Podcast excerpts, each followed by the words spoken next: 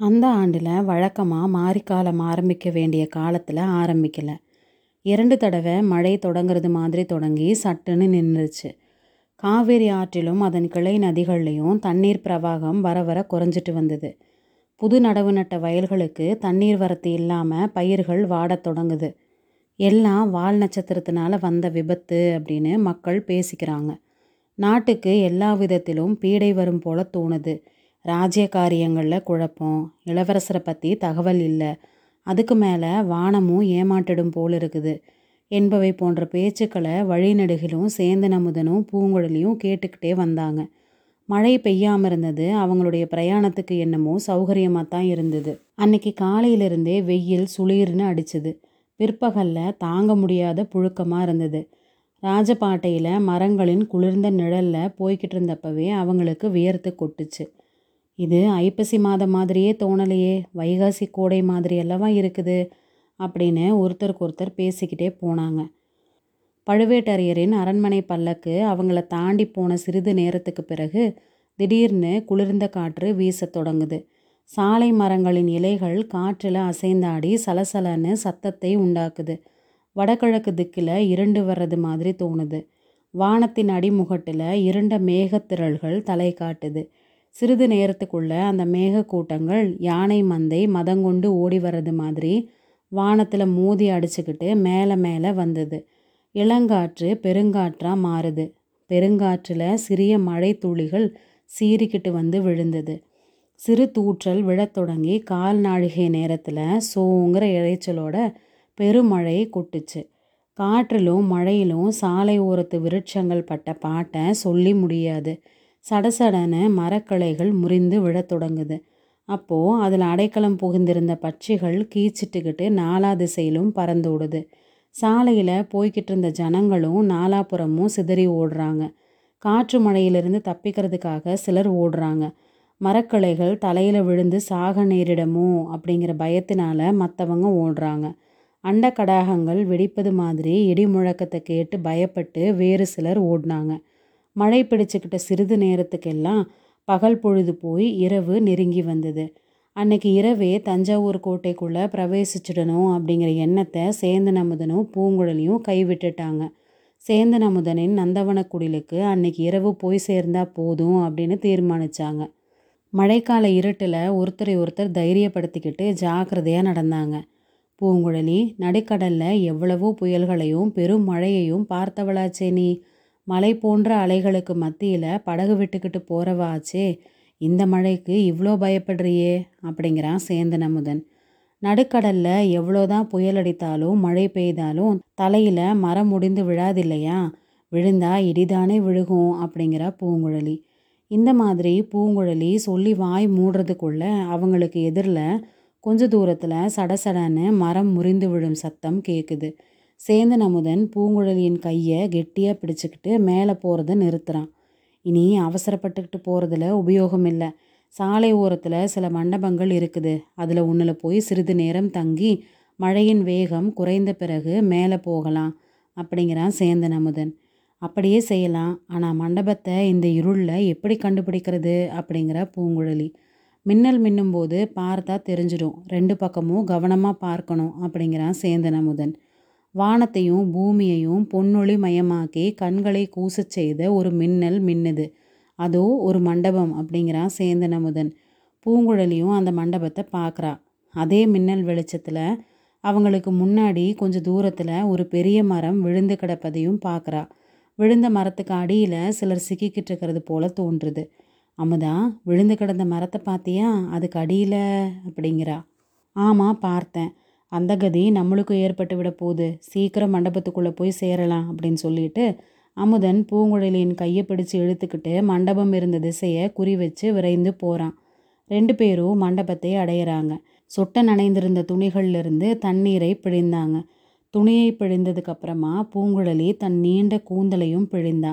பிழிந்த ஜலம் மண்டபத்தின் தரையில் விழுந்து சிறு கால்வாய்களாக ஓடுது. அடடா மண்டபத்தை ஈரமாக்கிட்டோமே அப்படிங்கிற பூங்குழலி.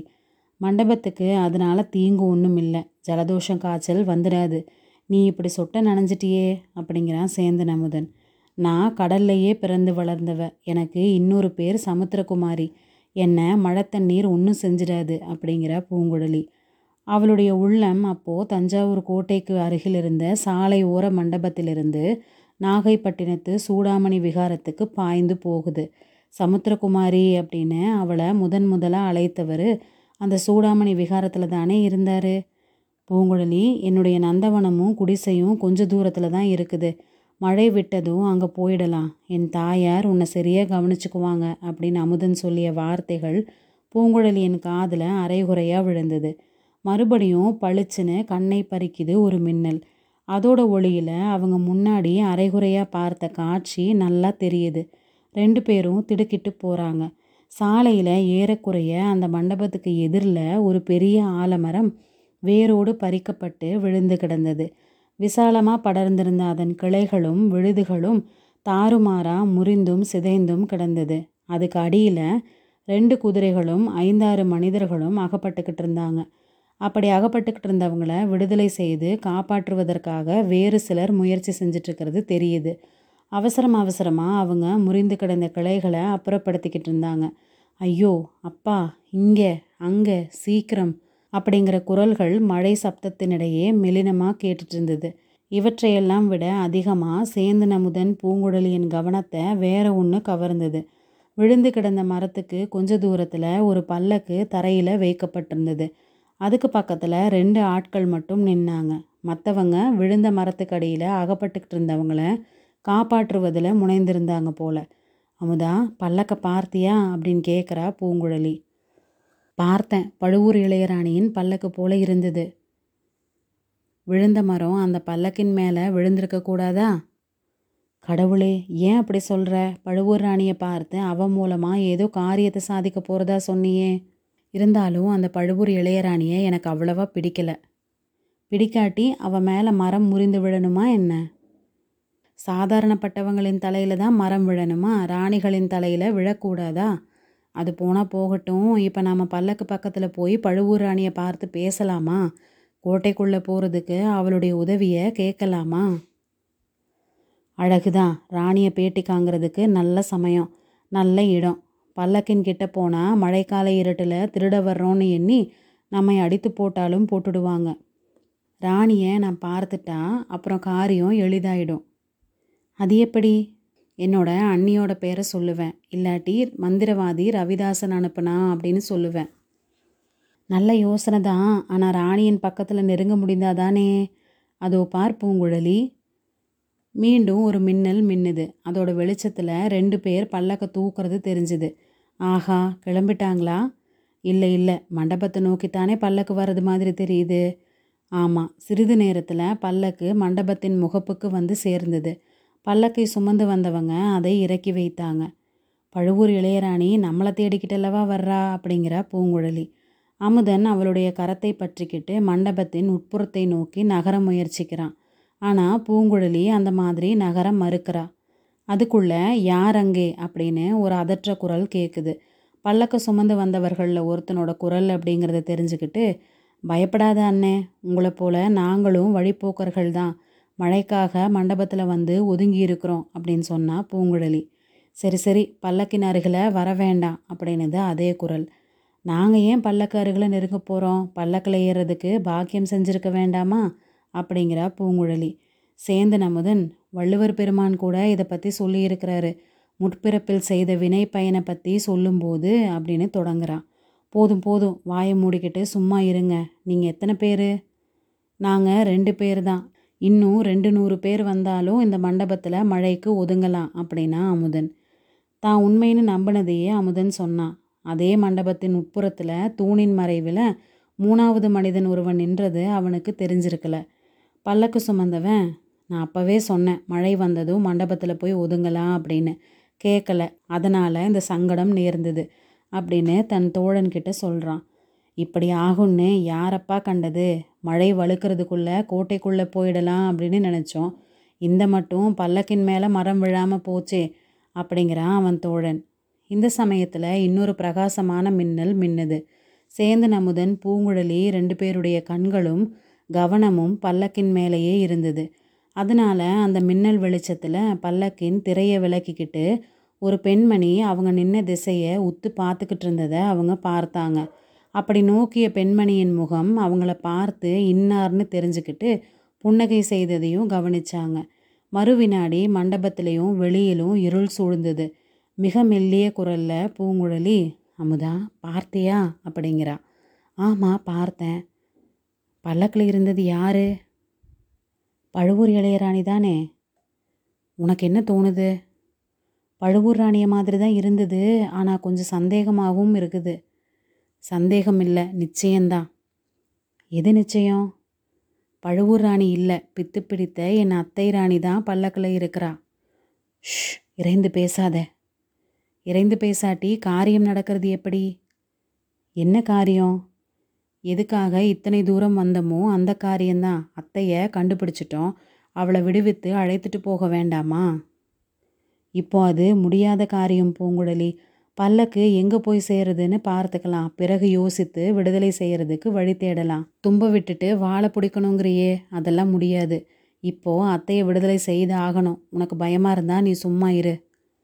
விடுதலை ஆகிறதுக்கு உன் அத்தை சம்மதிக்க வேண்டாமா? பல்லக்கில் ஏறி ஜாம் ஜாம்னு போய்கிட்டு இருக்கிறாளே.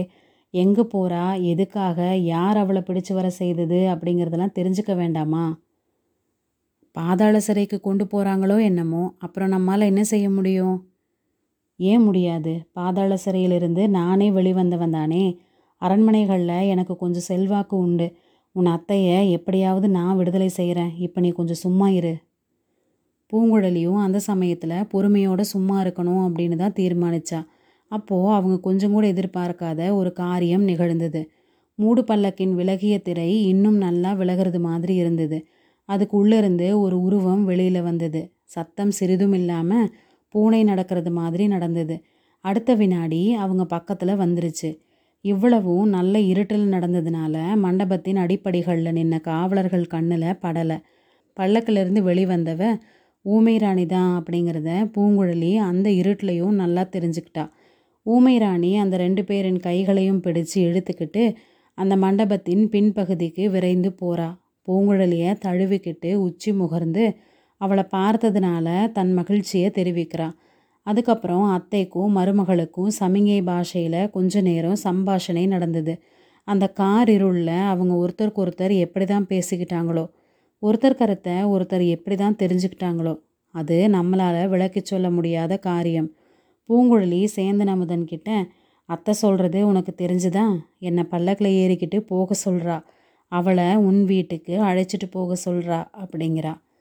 உன் சம்மதம் என்ன பூங்குழலி? அப்படின்னு அமுதன் கேட்குறான் அத்தை சொல்கிறபடி செய்ய போகிறேன் ஆளை பிடிச்சிக்கிட்டு வர சொன்னவங்க இன்னார் அப்படின்னு தெரிஞ்சுக்கிறதுக்கு சரியான உபாயம்தான் இல்லையா?